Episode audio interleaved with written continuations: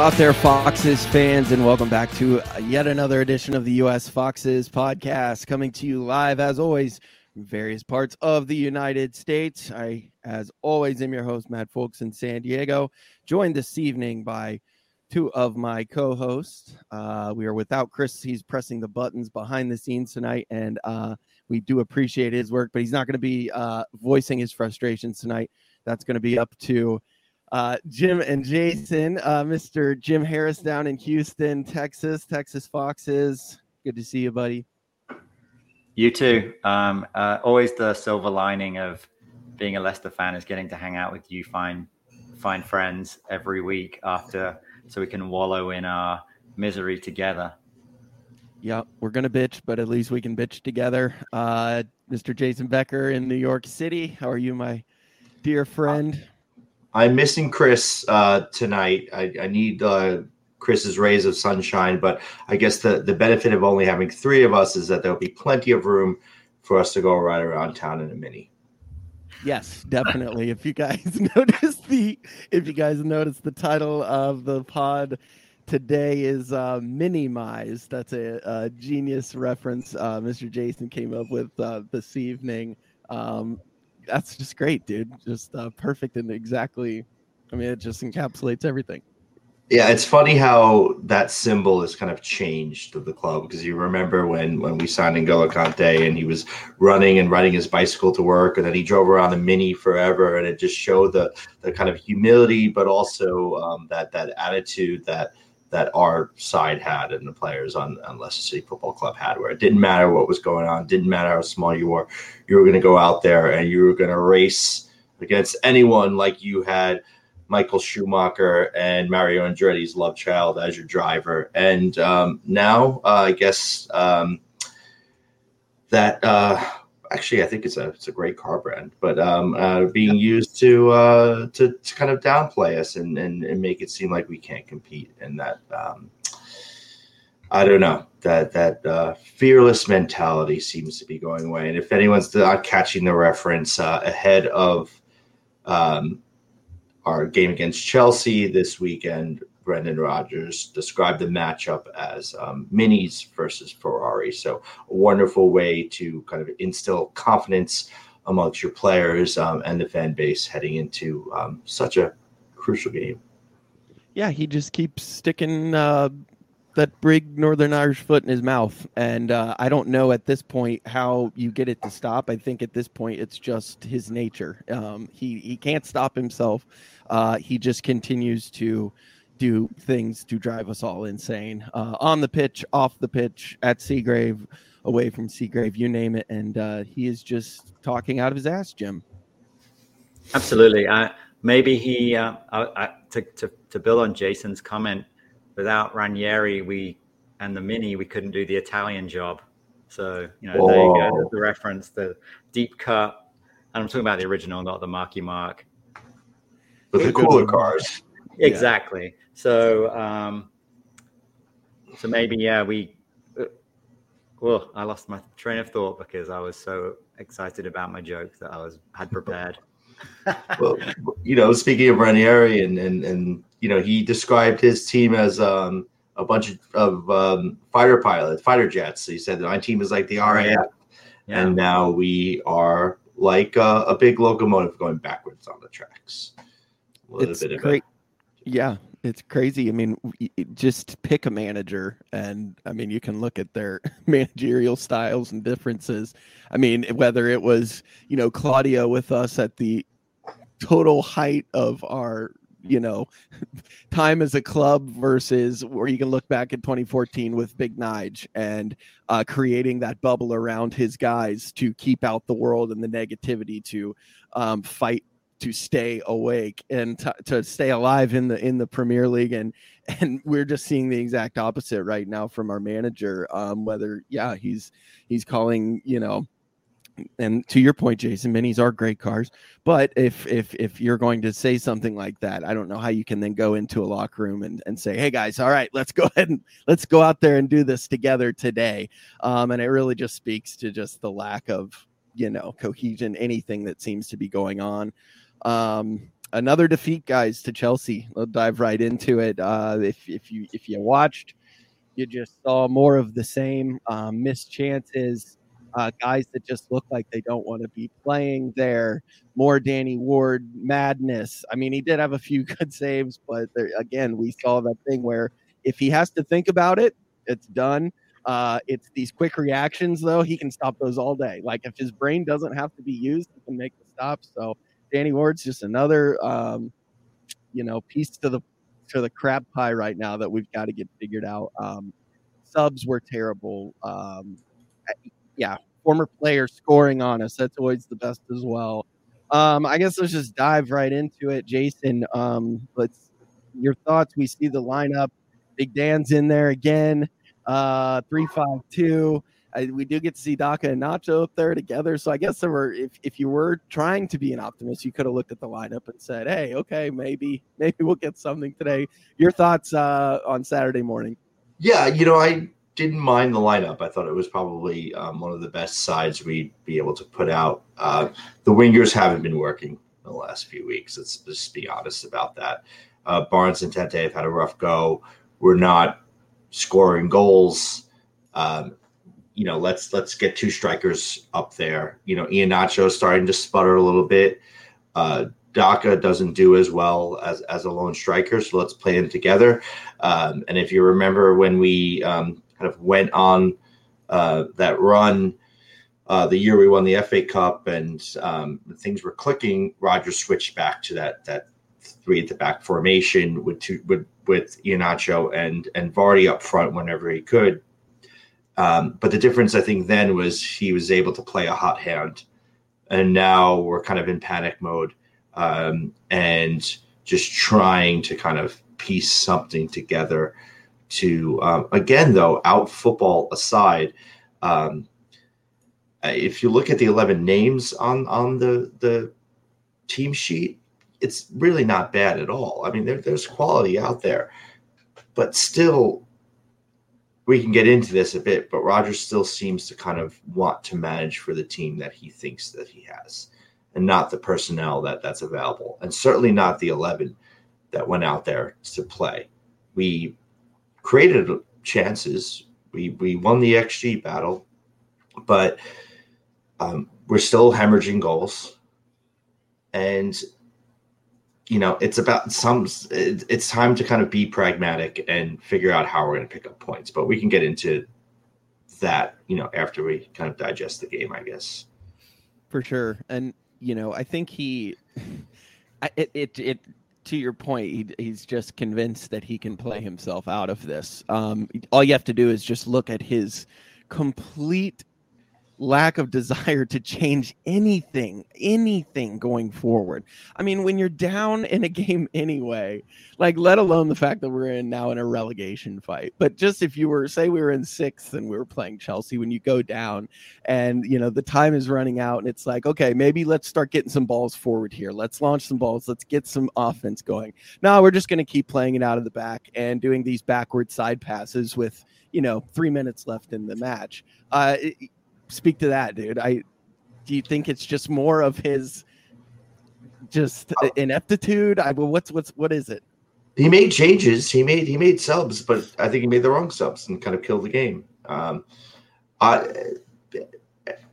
all of you guys that, that that are in group chats with me know that um, Papi Mendy is a player that can like really do my head in sometimes. Um, just a lot of always making the, the the safest pass possible, which is usually backwards and usually less than five yards, and uh, just kind of hiding and shying away from the ball. But I thought he played great. I thought I think he was um, probably our best player, and I just unless he was injured or tired, I just don't understand why he was taken out of the game and Soumaré is put in, who seems to like come back from the World Cup break and just forgotten about like how to play football and what you're supposed to do on the pitch. And there's just no urgency from him.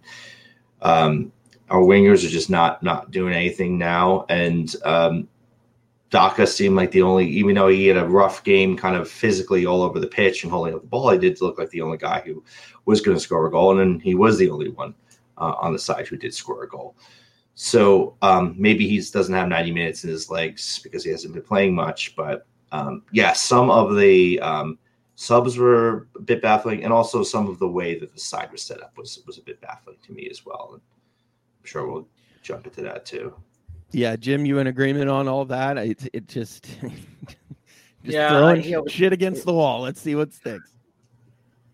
Well, he obviously read Rob Tanner's article midweek and went to five three two. You know, uh, uh, you know, I, I think it was time to try something a little bit different. I think the crazy thing is we've been talking about playing a high line and how vulnerable vulnerable we are, and we switched to three at the back, which in theory should give us a more permanent presence in the middle. It should narrow down, you know, play those centre backs sort of the width of the penalty box or um, somewhat, you know, spread them a little bit, but sort of create some solidity. And it didn't work. And I think we'll get into like the goals in a minute, but um, the, biggest thing is, is just we're just too slow with the ball still. Like there's no, like we had, we did make a few good chances in the first half. And I, I do want to say that first 10 minutes we looked all right. And i felt like oh it's not going to be too bad. Let's let's see how we're in this game. We're kind of progressing. Nothing really happened. I don't think anything in the first like 10 minutes happened.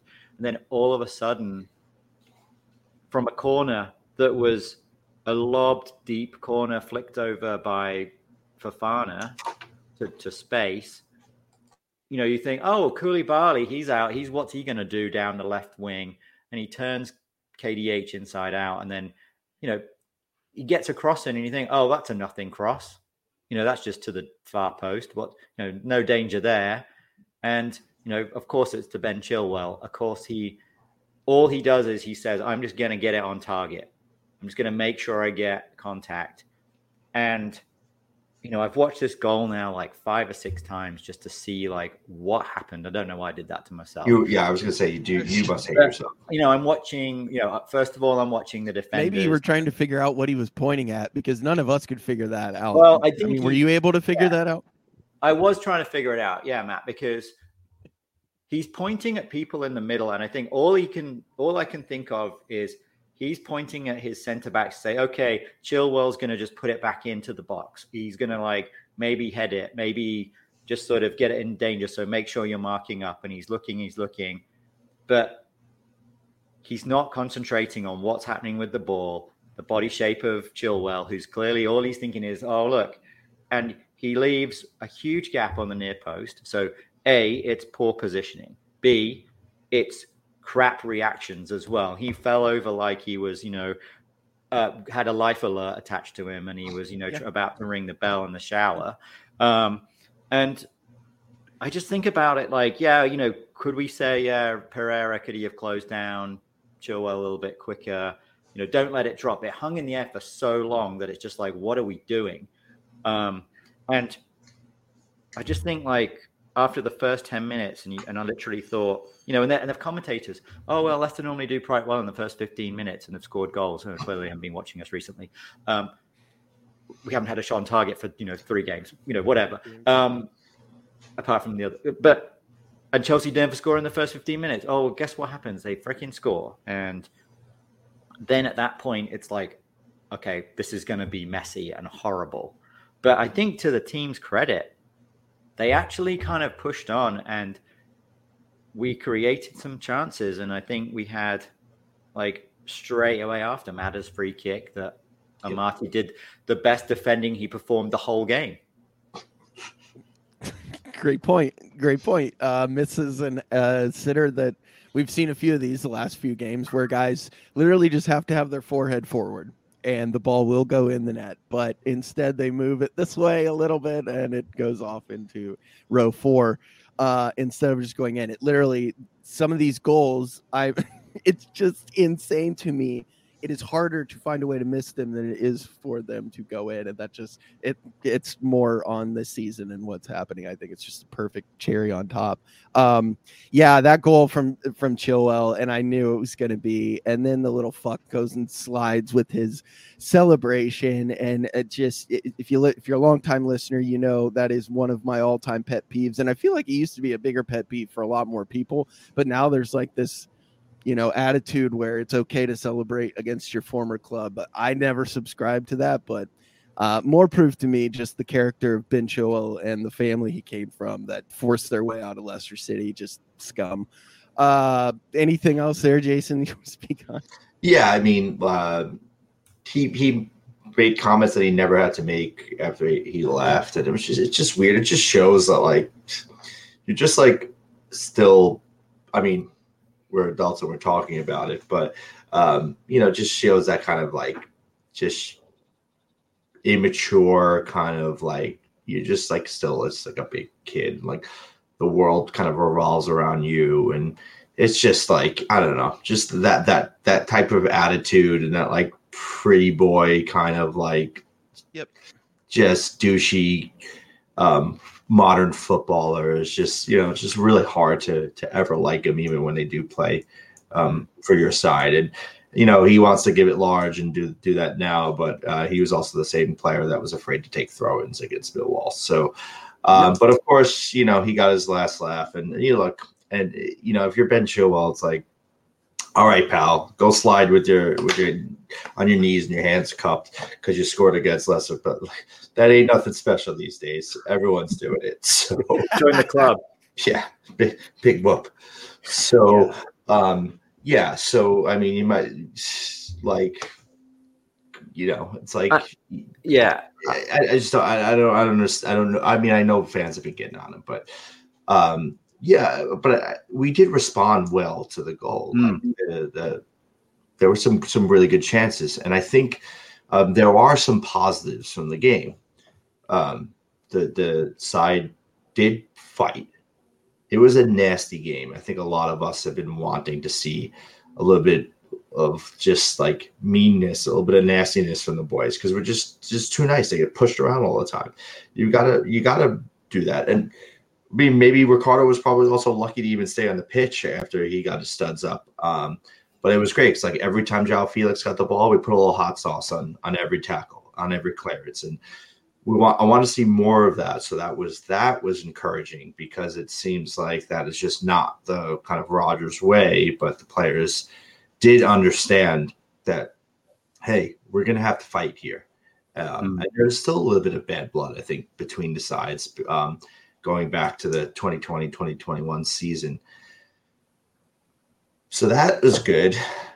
But what we're seeing, and, when we talk about these missed chances that like it's harder to, to miss than to score, I, I think some of that's a symptom of just the players are being overcoached and they don't and they're low on confidence. And you've got guys that are constantly trying to think about what they're doing wherever it is on the pitch, but especially when they're in front of goal, mm-hmm. instead of making an instinctive play.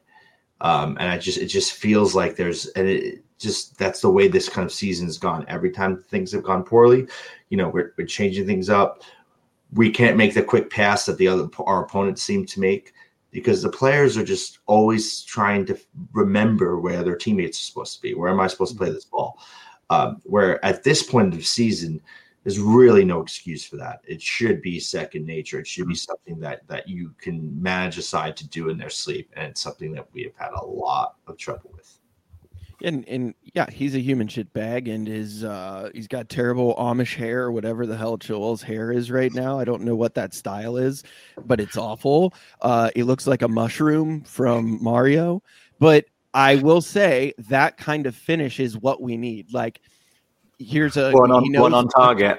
Well, just on target. You know, you have a keeper that's struggling, that's in his own head, that has been terrible week after week. Just kick the fucking thing on target. And I'm sure that was the message from Potter is just put balls on frame and they yeah. will go in, guys. And right now, instead of doing that, we are all trying to do Brendan ball. And yeah, Jason, it's exactly like you said. Instead of just kicking it, it's where can I pass this to pass this, and then I'll mm-hmm. get in mm-hmm. position to kick it in instead of just kicking it in. And that overthinking is just paralyzing us, Jim.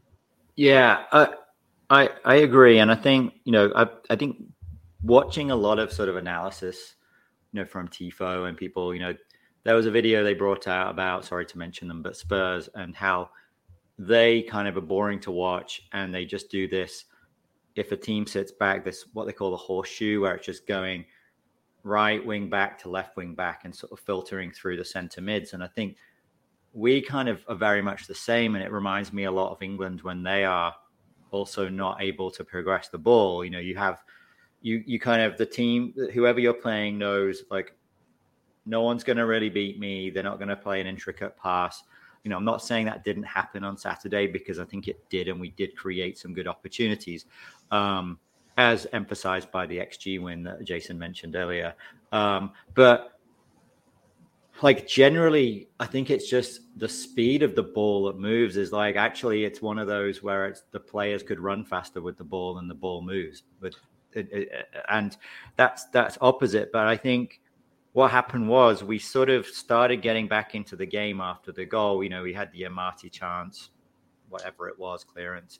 Um, but then we're kind of pushing and pushing, and I felt like, okay, we're we're all right, we're all right. And then we just start squeezing up, we're squeezing up, and I think there was a bit more pressing this weekend. You know, we we lambasted them for pressing a high line, playing a high line, but not pressing. And I think they did start pressing. I think having two up front. You know, you saw Daka was running, you saw that KDH was closing down, we saw that, you know, Ricardo was pressing up high up the pitch as well and sort of squeezing over. And I think Amartey was obviously playing at more of a, a wide right mid uh, uh, fullback. But then what happens is we're pushing up, we're pushing up, no one's paying attention, and we have a huge let off when a simple ball over the top puts Joao Felix through and he takes it down. You know, it's it's an amazing touch from from the kid. He's a, I love watching that guy, um, and but he just like takes it, takes it, watches Ward kind of amble out, and then dinks it, and it, you know just kisses off the post. You know, like a when you're playing pool and you kiss the cue ball off the, the you know the the bumper, whatever it's called, the cushion. Sorry, I can remember the word for a second. Um, it's been a long day at work today, but you're like, okay, right. This is a let off again. But again, it's like, okay, heads up, heads up, guys. We go to the other end of the field. And, you know, I think the chance where KDH's shot hits the bar, Off you know, deflection. it's like, oh, yeah. commentators go wild. And I watched it and I went, he hit that about like half a mile an hour. It had a huge deflection and it just kind of looped onto the onto the top of the bar. Hey, but it was a shot. He tried. I was going to say, I can't like, blame them. They're just getting excited. yeah, you know, and we're pushing with like we're creating these openings, and there's like there's day, there's some there's some daylight on this game that we can go and do something. And it was almost like Chelsea got in that in that first bit. They felt like they could just still kill us off with a second goal, which they nearly did like three or four times before, you know, um, and it left some space for us to create some chances. And I think um, we did try and do something, and and you know, and I can keep going. All right, you know, hand back to you guys for a minute, but like it led to their two 0 slash one 0 again with with again, Joao Felix. You know that, but that was a great play. That was like proper football, bing, bing, bing, cross, goal. And it's like, thanks, Joao Felix, for just like running too much and getting too excited that that move was happening. And we were saved by a, a gnat's knob, as um, people maybe say.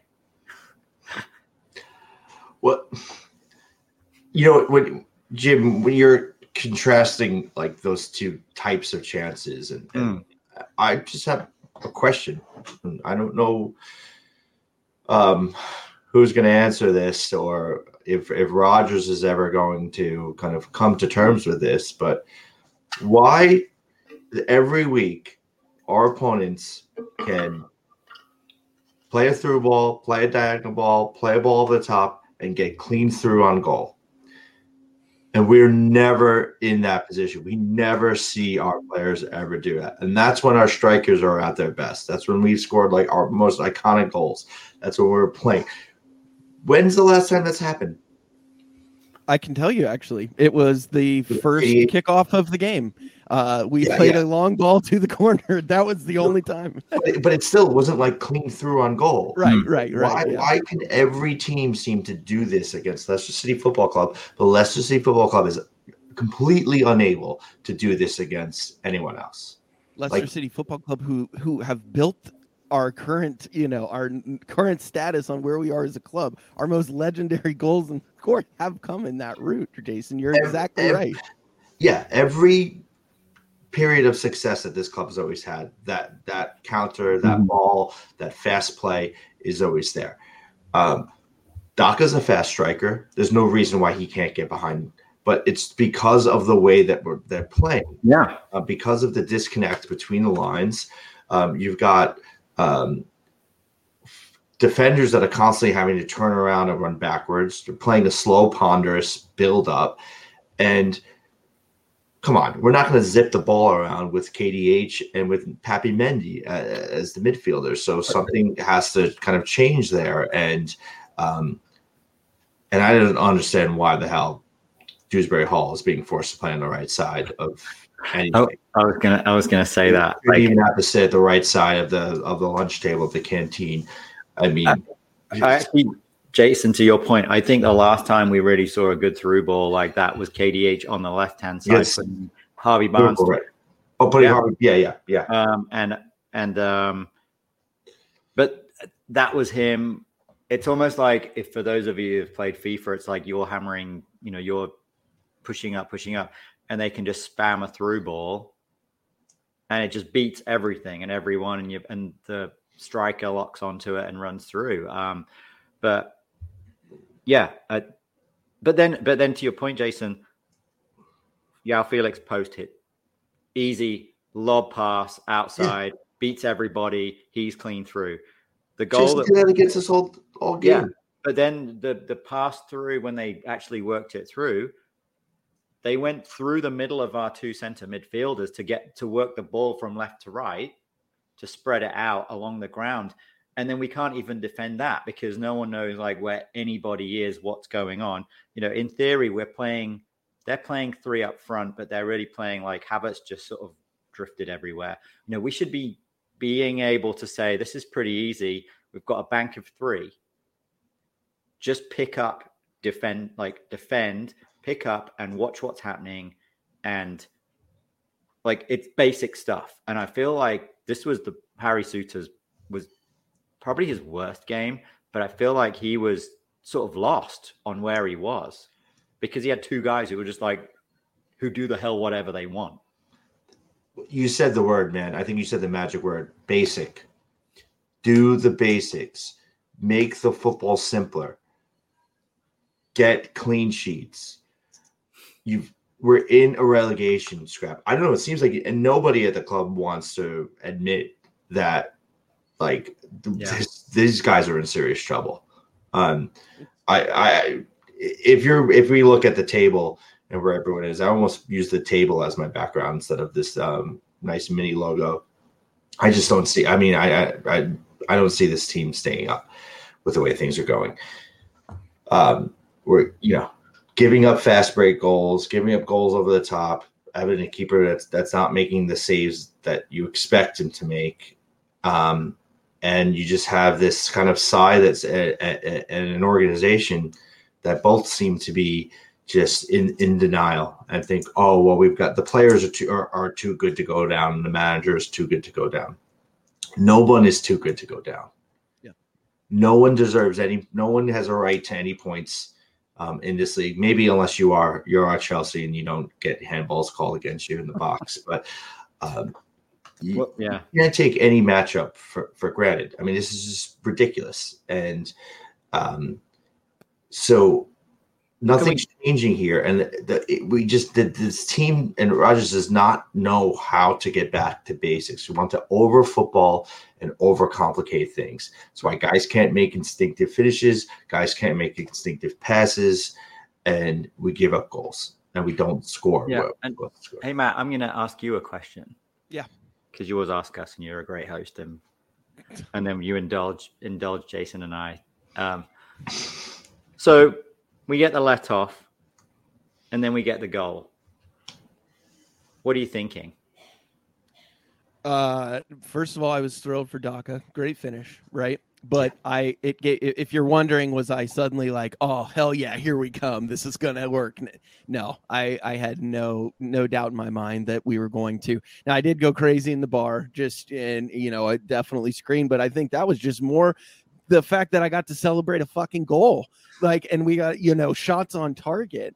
Um, I think, dude, like the whole thing, and you made you brought this up last week, Jason, where we talked about players that know they're not going to be here next year and why would they, you know, give that extra bit? And I really think there's a direct line that you can draw with Brendan here too, where Brendan almost is got an arrogance about him where he doesn't want to dumb down his tactics. Like that would be a, a shot at him that he can't figure his way out of this.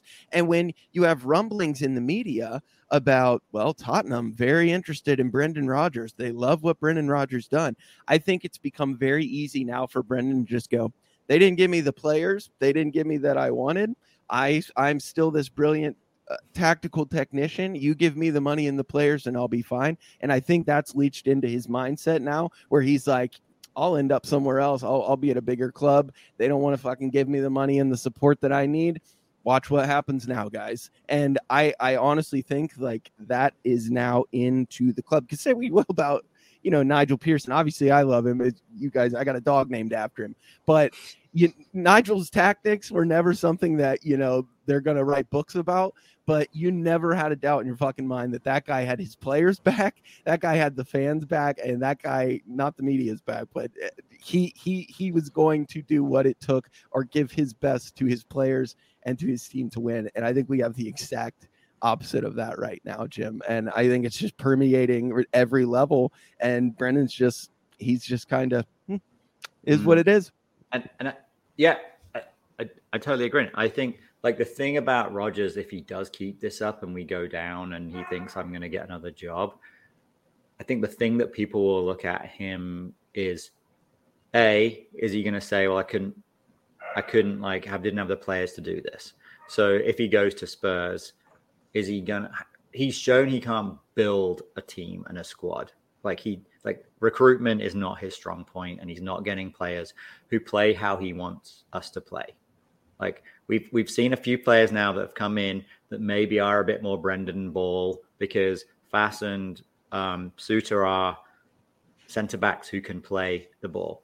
We have his inverted wing wing uh, cent- his inverted fullbacks back.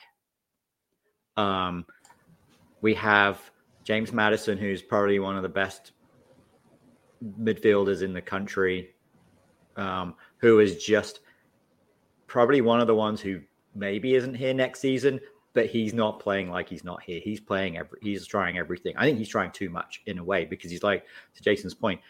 Hey, no one else is going to move the ball around, so I better do everything and and and get that through.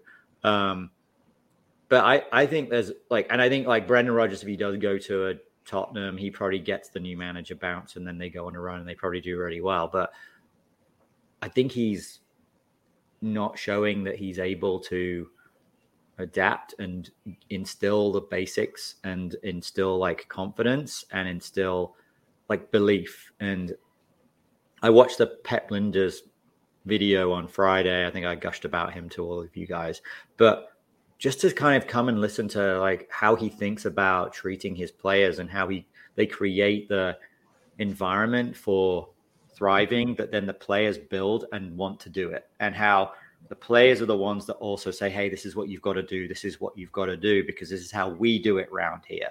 And he and Klopp kind of create that. And like the youngsters go and see Mo Salah you know doing his preconditioning and then they go and do the Mo Salah preconditioning like I don't see where we've got like that in our, you know, in our club of like who do you want to be like? Oh, uh, you know, I want to be like Vards and have a vodka and Red Bull before a game or whatever. Right. But like we saw it when we were in like when players came in when we had Ranieri and when we had um, Nigel Pearson, to your point of this is how we play, this is our identity, this is what we do.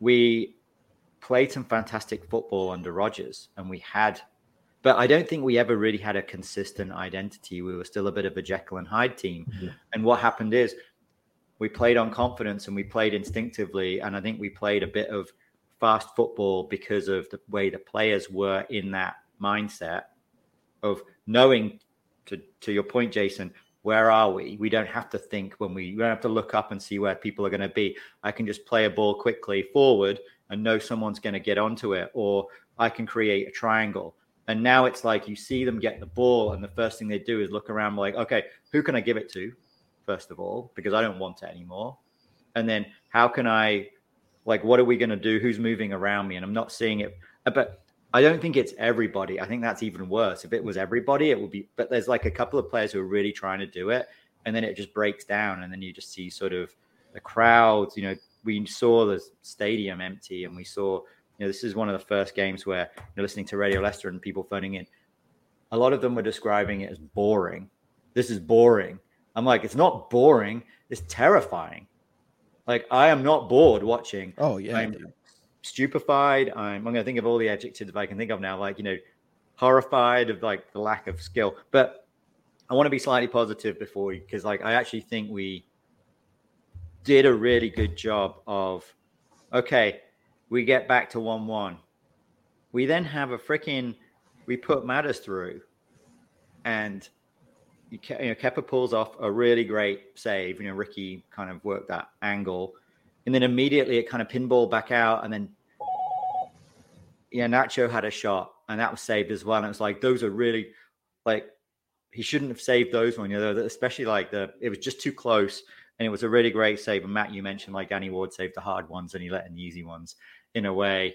And I feel like that's kind of Kepa's mo as well, isn't it? He saves the ones he shouldn't save. Maybe should have done a bit better with, you know, I think for the he did a Danny Ward for Daka's goal, I think, where it was like it he wasn't ready for it. And yeah, one set. We've talked about Daka's no backlift shots, and it just curled in the right way. But I thought, right, guys, we're, it's one-one. We're on top. The the shots led to a freaking free kick. And then I'm going to let you guys talk about what happened during that free kick because I'm too angry still. Uh, uh, well, I just it's it's it's more par for the course, right, Jim? Like we've seen it all season long. It just seems we get into those situations like that, and and I guess when you asked me earlier, I'm at a point now where I can't get excited very easily because I just know that the inevitable letdown is coming on the other end. Um, you know, I, I it's it's it's just one of those. I I think there's a, I think there are some newer uh there's certainly a lot more you know since since the title we have a lot more fans. That's just a part of you know being a part of the greatest sporting story of all time. You're going to have more fans. But i feel like we're we're going to have a lot of fans that are going to have to come to terms with some difficult stuff. And we've kind of lived a glorified um little run here. When you look back at the 185, 100, whatever, 184 year history of the club, 150 year cl- history of the club. What is it, 148 or 184? I've got those in my head right now. I think, uh, I think you got 1884 in your head. So. Yeah, yeah, yeah. So um, when when when you look at this and, and and the history of where we've been and and you talk about just moments that we all have in our brain and we'll never forget, like Knockaert's miss at Watford, for example. Things things like that where your your brain goes back to in these in these wonderful times of the FA Cup and things. And I just feel I feel like there's there's a lot coming um, for a lot of fans that have been in some really really good times recently for us. And I, I, I think there's there's some some hard facts coming. I don't know what what do you think, Jim? Well, Jason, what what do you think about? Oh, sorry, I can't. Chicken Go ahead, Jason, on your chicken, on the free kick. Yeah, chicken wing Fofana. Yeah. Sorry, I, I um. Can you repeat the question? Yeah, sorry, I, I I I took it off track. That's my bad. We're we're we're talking about the the the complete bullshit no call on Fofana's chicken wings. And he stuck them out like this and blocked our free kick that we had worked so well into getting. Yeah. I mean, that's a penalty. All day. Like, every day. Out of here, man. It's a penalty. Like, I understand sometimes there's an argument where, um, you know, the player doesn't have time and, you know, you know, ball gets to him so quickly. Um, but that's why the wall is supposed to be where it is. You know, there is that distance that's there. So I think anything that happens to a player in the wall is fair game. It shouldn't be like, oh, well, he didn't have time to react. He clearly makes himself bigger. He's clearly leaning towards the ball. It's a penalty. I, I don't, just don't don't know what else you can call it.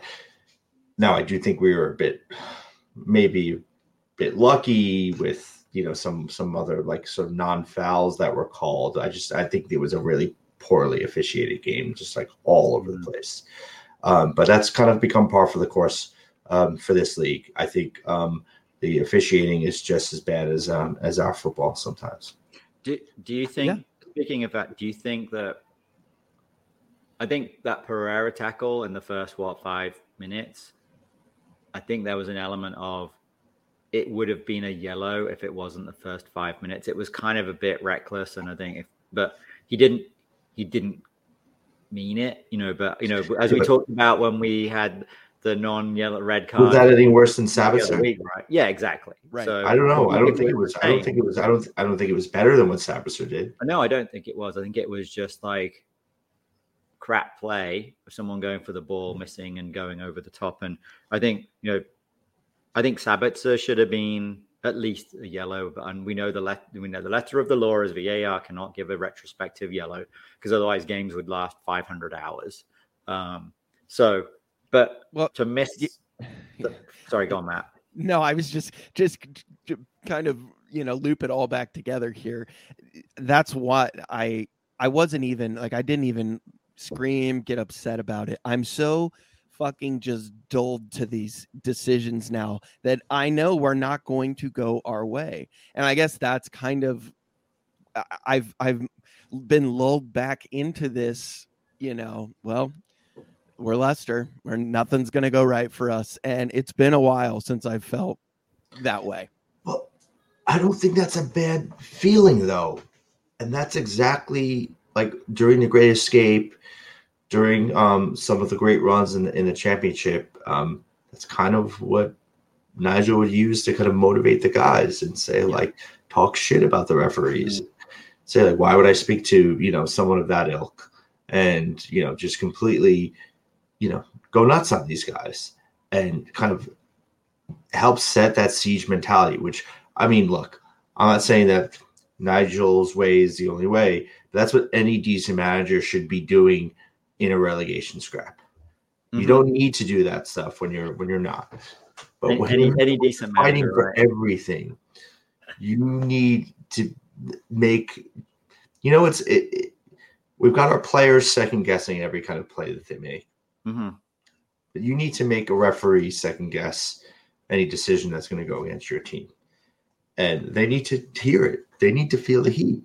He just doesn't want to do that. And I mean, yeah. I this this Craig, is, should be it should be like Leicester against the world. It should be Leicester against the officiating. You know, it should be um, um, us against uh, the the rich clubs, but not as excuses, more as right. just like fire yeah. for for the boys and motivation.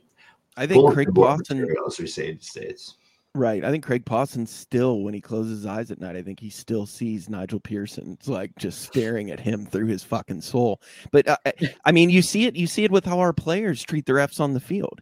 when something goes wrong against Chelsea, five of them in that ref's face. And I know a lot of people. This drives people nuts. Like they don't like the surround the referee tactic. But you cannot tell me after watching it in Europe and the way that it works it does fucking work. And our guys could not be less interested in talking to the referee. There's just I, I, think I think for that one they did because that was just the most blatant handball. Right, but Jim, if you saw. but if you look at them, even like their facial expressions or even it's not like like it's not even like a screaming, it's just like a you know, it's like a kind of eh, for those of you, I know this yeah. podcast is an audio format, but we do have the video going right now, so you can't really see the face I'm making. But it's just kind of like a laid back, really kind of face when they I, need to be aggressive.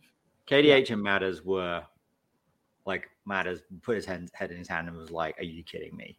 Um, because he had the best view in the house. Well, he was about to go take a throw in until the referee stopped it.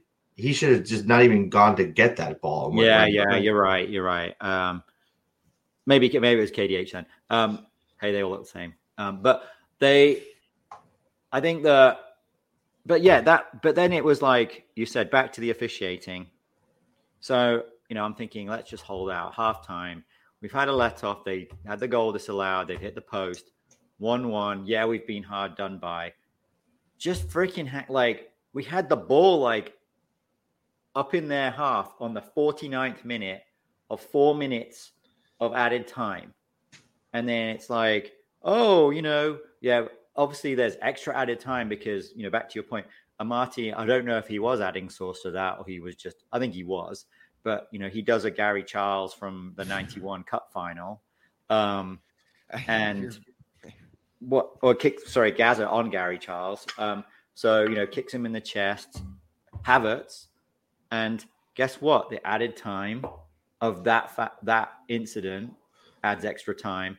And but again, what are we doing for that goal, gents? I've watched that one three times as well, and it's like, let's just play a game of after you between uh, Harry Souttar and Daniel Amartey. Daniel Amartey's, you know, watching, waving his arm in the air. Harry Souttar's all he's doing is staring at the uh, Kovacic, looping it over the top. It just. And, and there was extra, there was added time because of the VA, the bit yeah, of VAR review, and it's like you know that's if, if I'm the manager, I'm like, we give up a goal in time that shouldn't have even been played. Yeah, and uh, and you kind of use that. But, but we switch again, on. there's just no I, no one aside from when you see like James Maddison just try to like force a play. No one seems to kind of want to kind of take the ball, uh, take the game, like take control of the game. And I don't know, like our defenders don't even seem to like relish in defending anymore. And that that to me for that goal is like, okay, Harry Souttar's watching, he's trying to hold a line or whatever. Daniel Amartey, like we have both of them, and Havertz is free, and he just runs behind Souttar. Daniel Amartey just stands there letting him through. Doesn't try and run. He could have tracked the run, headed it away. Like, yeah, it's beating your first guy who's six foot six, but no, go with the runner. What they teach you when you're defending? okay, go with the runner, pick up your man. And he, you know, clever run by Havertz. He runs behind Souttar. So I think Daniel Amartey's like, oh, you know, again, back to FIFA, he's confused the AI and he's tricked him that, you know, this person should be marking that that player now. No, he's your he's your man. Go with him, deal with that ball, and see out the half. And we can't do it. And it's if if I'm if I'm Brendan Rodgers at half time, I'm gonna be going nuts at those guys and about how to like what but we shouldn't be going nuts at half time because of basic mistakes we should be thinking about like back three how do you defend as a back three how do you how, how many times have we like how many times have we been let off on marginal offsides in this game alone let alone games where we've been caught on the break let's maybe not try and play offside all the freaking time to you know maybe they thought oh we've been fucking amazing at offside playing offside because they had their chances when they you know VAR disallowed that first one. Oh no, maybe you should have looked at the João Felix one when he hits the post, you know, 20 minutes ago and think, what were we doing then? Let's not do that again. So, you know, good play from Havertz, shit play from us, I think, is that. And it's just we can't see out half. We've got no no steel, no ability, no backbone on that. And that to me is like unforgivable when you're playing a back three and you let them go to, waltz down the middle with a basic, a basic just lofted, you know, ball. So, just, Rodgers will not just make sure this team does the defensive basics. and mm-hmm. we're going to give up goals. And then also that, I mean, I don't know, but like Ward might as well have just sat down in the goal because he had time to get out there yeah. and start to go and then Starts stop. to go, stops. and then yeah. just watch watch. I mean, he I'm I'm never seen a keeper watch more balls go into the net. Than, That's than, crazy. Maybe maybe he was so shocked that his defender didn't track the run. You know, I probably. I mean, uh, it was, it was just oh, he wasn't watching the ball. It was his eyes were rolling so hard in the back of his head. Basic like that's what drove him back. Yes, exactly. It's a looped lob. You know, it's probably like what eight yards out, so it's kind of on that border of you know Danny Ward's rooted on his line and he's not really anticipating anything. Probably saying, look, if I'm on my line as a goalkeeper, my my centre back should be kind of on the 18 yard box or just in and packing it at that so, point? so he, here's the thing though. Like we we know all this right? Like we can we know this down, it's not our job. i'm not saying like oh we know better than them but no, no definitely not. my, my point is um we're like trying to dissect oh this and maybe we're standing here and he watched this and look these guys are just not on the same page when it comes to defending that's mm-hmm. it. Like that's what's happening here. Like there is uh the players are being asked to, to do things that they just don't have the physical ability to do or the ability to stay you know focused as long as they are uh, as long as they need to be to kind of see out the half. Mm-hmm. and you have a, uh, a, a goalkeeper who's clearly expecting his defenders to do something different than defenders who are expecting their goalkeeper to do something different. Yeah so we are now 26 games into the season and the back line, the defense is a absolute mess. It's a total mess. And when we look at like what's going to happen with this side, I mean, for me, that says it all. And mm-hmm. if we're going to have any prayer in kind of staying in this division, then that needs to get sorted out. And it takes Rodgers forever to sort that stuff out if he ever does it at all last season we went through the whole season with just like just diabolical defending on set pieces mm-hmm. we got we finally needed to get a set piece specialist because i don't know who the heck was doing it um, at, at, the club um, but um, it, you know we don't get the guy in until this year because obviously no one has and, the and was on like figure out what the visa issues are permit, right and he couldn't but then sorry and he had his work permit issues, so he couldn't join or something. Yeah, so like no one, no, no one even yeah.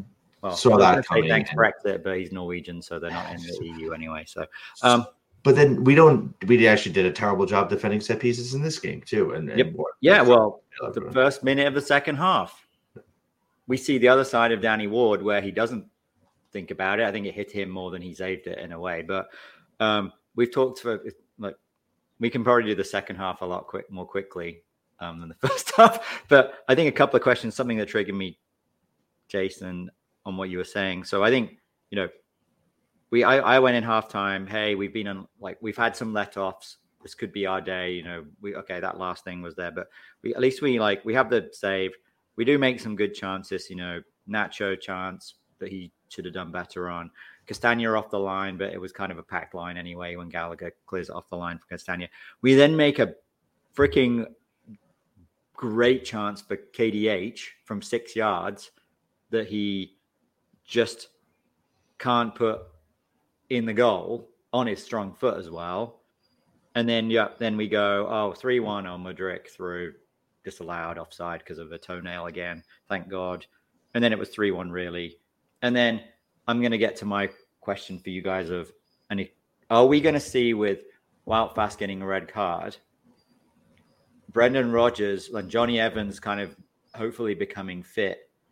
Actually, this is where he has to change his tactics because he can't play high line with Jonny Evans and Harry Souttar. And do we have a leader at the back who maybe adds some solidity? And does this maybe become the sort of inadvertent catalyst for some change that he has to do something different? What like what do you guys think about that? I'm praying that that will be the case, but I also need to pray that Jonny Evans is going to be able to stay fit. That's my whole thing. To make it through a whole game. Well, let's just say he can because we've got one game a week, Yeah. pretty much, right, for the rest of the season. We've got a couple of midweek. Then we have two midweek games for the rest of the season. But Yeah, everything I else- know they're- yeah. So I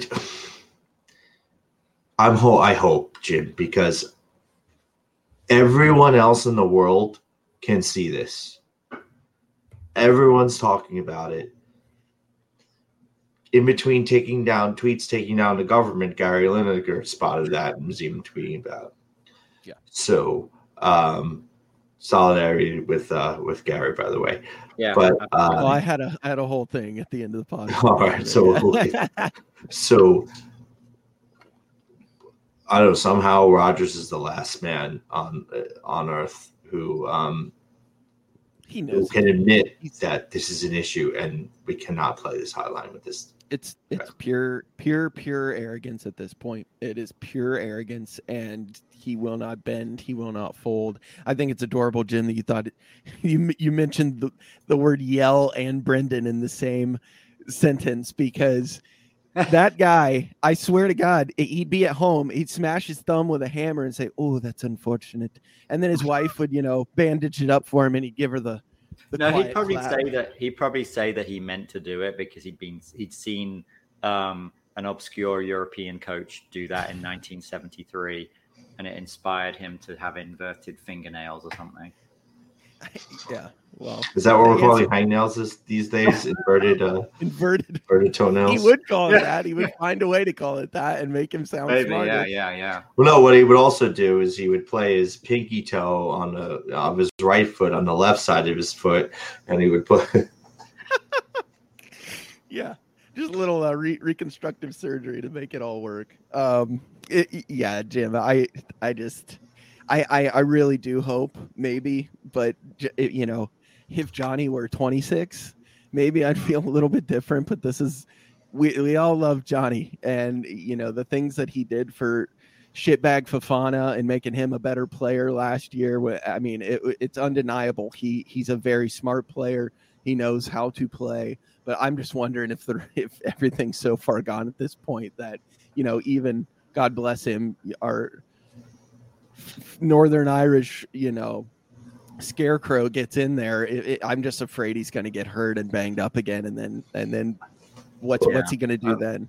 I'm just trying um, to channel, channel Chris's positivity because we we're missing him today. Someone's got to do it. Yeah. I'd throw it out there. I don't have any hope for it because um, I don't either, man. Just make, he just made a comment, basically like acting like oh, nothing's wrong with this side.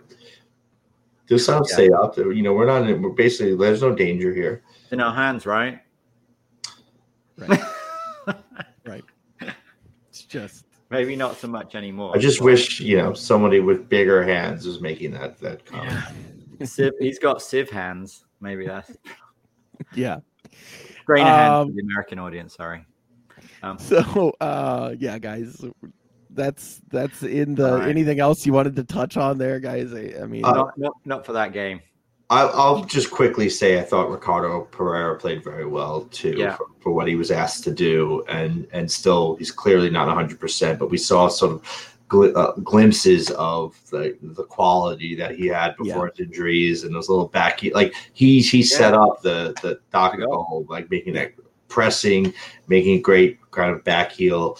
Um, I thought Pappy Mendy did did um, had an admirable game as well, and um, yeah, that's probably where it kind of begins and um, and ends for me in terms of and and and, and the players were a bunch of um, just a bunch of just nasty, um, just angry, nasty, rough um, players, and I, collectively, I, I did appreciate that, even though Yeah. um, you've got to rein it in from certain guys, um, especially the ones with um, long flowing hair that love to go flying around the pitch all the time. Um, so, other than Faes getting himself sent off, like it's just something so bad at the end of the year. It's such a ridiculous tackle to make. Um, I appreciated the um, the aggression and nastiness that, that the guy showed. Yeah. Freaking Yeah, that all year. we did get a we did get a uh, little appearance of the Vardy that we all know and love. He wasn't scoring goals, but he did give a hell of a nice stomp onto Fofana just to kind of fuck you, you little shitbag, right at the end, which I loved. Uh, so glad to see just a, a, hint of vintage Vardy back in there doing his shit. I'd rather he was a vintage Vardy that scored loads of goals. I'm with you. I'm with you, but I'm gonna I'm gonna take my victories because victories this year, Jim, are very small. So I mean, if he could send a message to that little turd, then then that's fine with me. Um, I guess, guys, let's let's look forward if as much as we can. Uh, trip to London this weekend and freaking Brentford. And yeah. I'll tell you what, a team that's sitting, I think they're in ninth now or eighth, something like that, and not a team that I'm mm-hmm. happy to see on the calendar. Um, Jim, what about you? Brentford, the new Leicester. Um, yeah. Yeah. Um, that I, you know, they're the team that you always forget where are they in the table and how are they doing, and then you're like, oh, uh oh. Um, I, I do think that you know they are a team that like to move the ball quickly. They like to sort of get in people's faces and be more aggressive. If Jonny can survive a week and not get injured, and we do kind of play how you know maybe he says this is how we should play the back line. Doesn't matter what Brendan says, and we don't leave a huge amount of space. I think we can hopefully, you know, close out. um, Chris, Chris um, from the from the back room saying, you know, he thinks that there may be some some bets going on. I'm not going to say anything else about that. Um, but I, you know, I think we could look. I'm going to be positive. I've got my little predictor spreadsheet where I feel like. Wait for it. I hope everyone's sitting down. I think we're going to get 40 points. So, which okay. is 16 more than we have. And Brentford is going to be a run of four games in a row where we're going to not lose. There's my prediction. I'm putting it out there, people. Brentford will draw. We'll draw with Palace. We're going to beat Villa and Bournemouth. That's my prediction. So are you also predicting is that by default uh, you're predicting a managerial change? I was gonna say who's in charge here. Yeah. I'm predicting I'm gonna woke up. I just woke up then and said, Did I I think I went was I sleep talking just a second ago? No. um, so I, I think we can like the we the, the rot has to stop. I think I did think we showed a little bit of fight that shows we can do some stuff. I don't think Iheanacho can be this bad for much longer. So I'm not worried about that at all. Well, yeah, I'm, well, I'm worried that goals and we like need to score two, three goals just to get a point. In, in Jonny, we. My the goals will come. Our guys will score, hmm. but can we keep the other team out of out of the goal? And I just don't I just don't see it. I don't see it, guys. Like I don't know if, if, any of you guys um, have a bit more kind of optimism on that front to, to share with me, but um, I don't feel good right now. We've got a weaker spine than a jellyfish. Yeah, that's my perfect. Ray Hudson channeling there. Oh man, we got a weaker spine than a jellyfish. it's it, well, he's dead on, uh, and I'm with you, Jason. I do not see where I mean, short of you know the club coming together as a unit you know jim kind of alluded to it that jonny just says fuck him let's do what i say. Unless there is some sort of us against brendan mentality that forms in the locker room where they all just say you know he doesn't want to be here. Let's do this for us. Let's do this for our careers. I just don't i just don't that's not happening. Yeah yeah uh, the, Roger, the, a lot of the players do do like Rodgers a lot, and Rodgers likes you know a lot of the players. There's clearly still a good relationship there. I think the players are playing for him.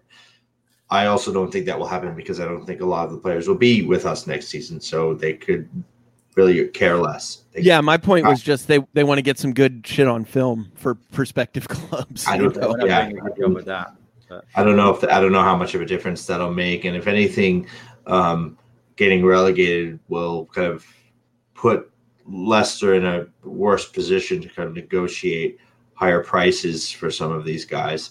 So it'll be a lot easier for them to get the moves that they want, especially if they're being signed at cut rates. Then generally, what you see is when a team gets a deal on a player, they may bump up that salary a bit um, for the guy. So, um, yeah, I, I, I, don't I don't feel good about the situation. I don't feel good about the mindset of, of, of the team, and I just don't really feel like uh, it's it's sunk in yet amongst the the players, um, the uh, the manager, the coaches, um, and also the the organization, the front office.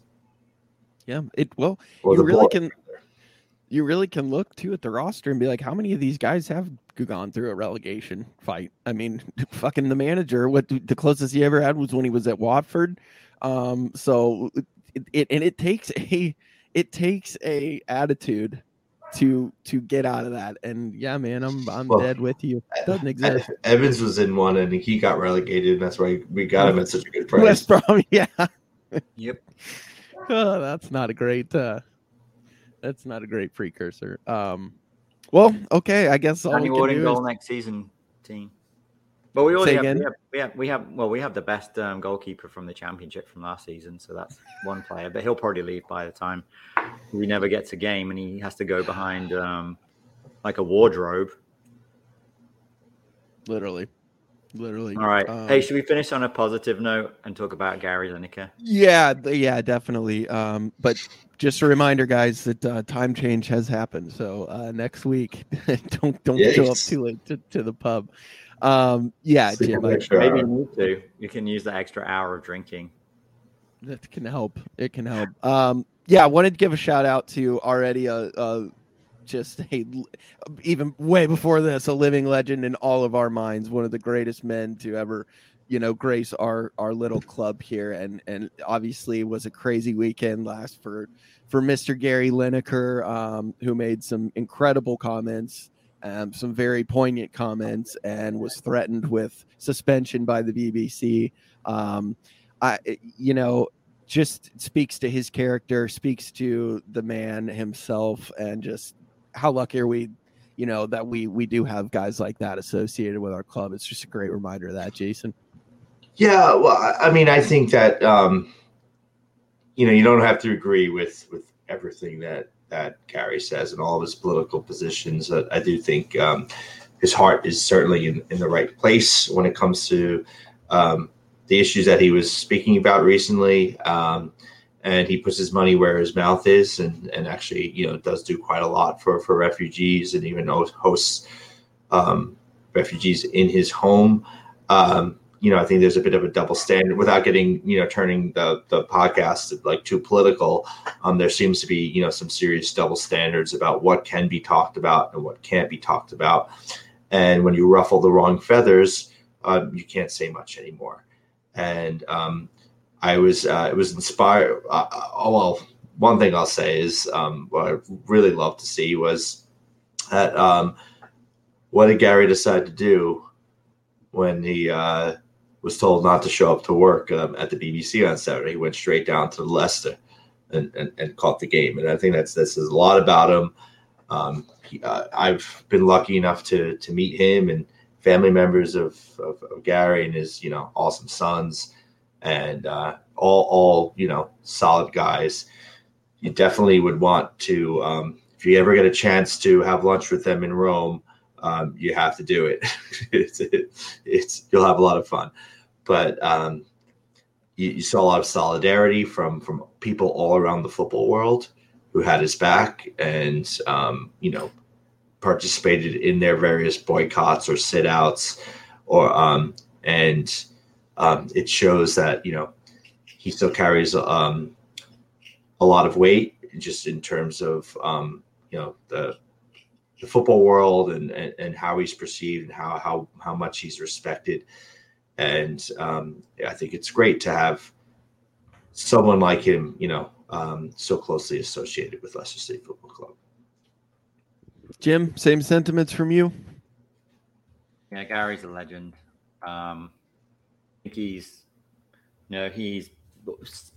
I think he's put his money where his mouth is a lot of times on lots of things. You know, his involvement when we were in administration, mm-hmm. look at his involvement in constantly sort of, you know, just dropping it in there that he's a Leicester fan and that he supports the club and he doesn't care that he's somewhat biased towards some of that and how you know he was you know you, you listen to him talking about you know the the 5000 to 1 season and the joy and passion in his his life that he was covering it as a professional but watching it following it as a fan. And he just seems like you know sort of person who despite how famous he was and all the things he's done in the game like that he is a genuine person who you could spend time with and hang out with and you know, so you know that's that's great. And you know yeah i'll leave it there. You know he's a he's a leicester legend i'm proud that he's part of our history and part of our heritage well said and i i gotta shout out your comment in the group chat that he's the anti-chilwell because that's just too good to let go so i just share that that. You, that was for you Thank you. Thank you. Yeah. Just oh, God, I hate that guy. Um well, on that note, guys, um, thank you for joining us on the US Foxes podcast. I know times right now, and especially if you're one of the newer American fans, you're like, what the fuck? And believe me, it, it this is not this is not pretty. And I think Jason and I are definitely on the same boat. I think Jim's got a little bit more optimism. I think Chris has way more optimism. But even him, I think it's even waning on him. I don't want to speak for him, but I don't know how you can watch this right now and have and be optimistic about it. But regardless of that, guys, one thing that will always be true is there will always be our small little family and community of fans. We ain't going nowhere. We've been through this before we'll hold your hand and guide you through the fun of the championship if that's where we end up.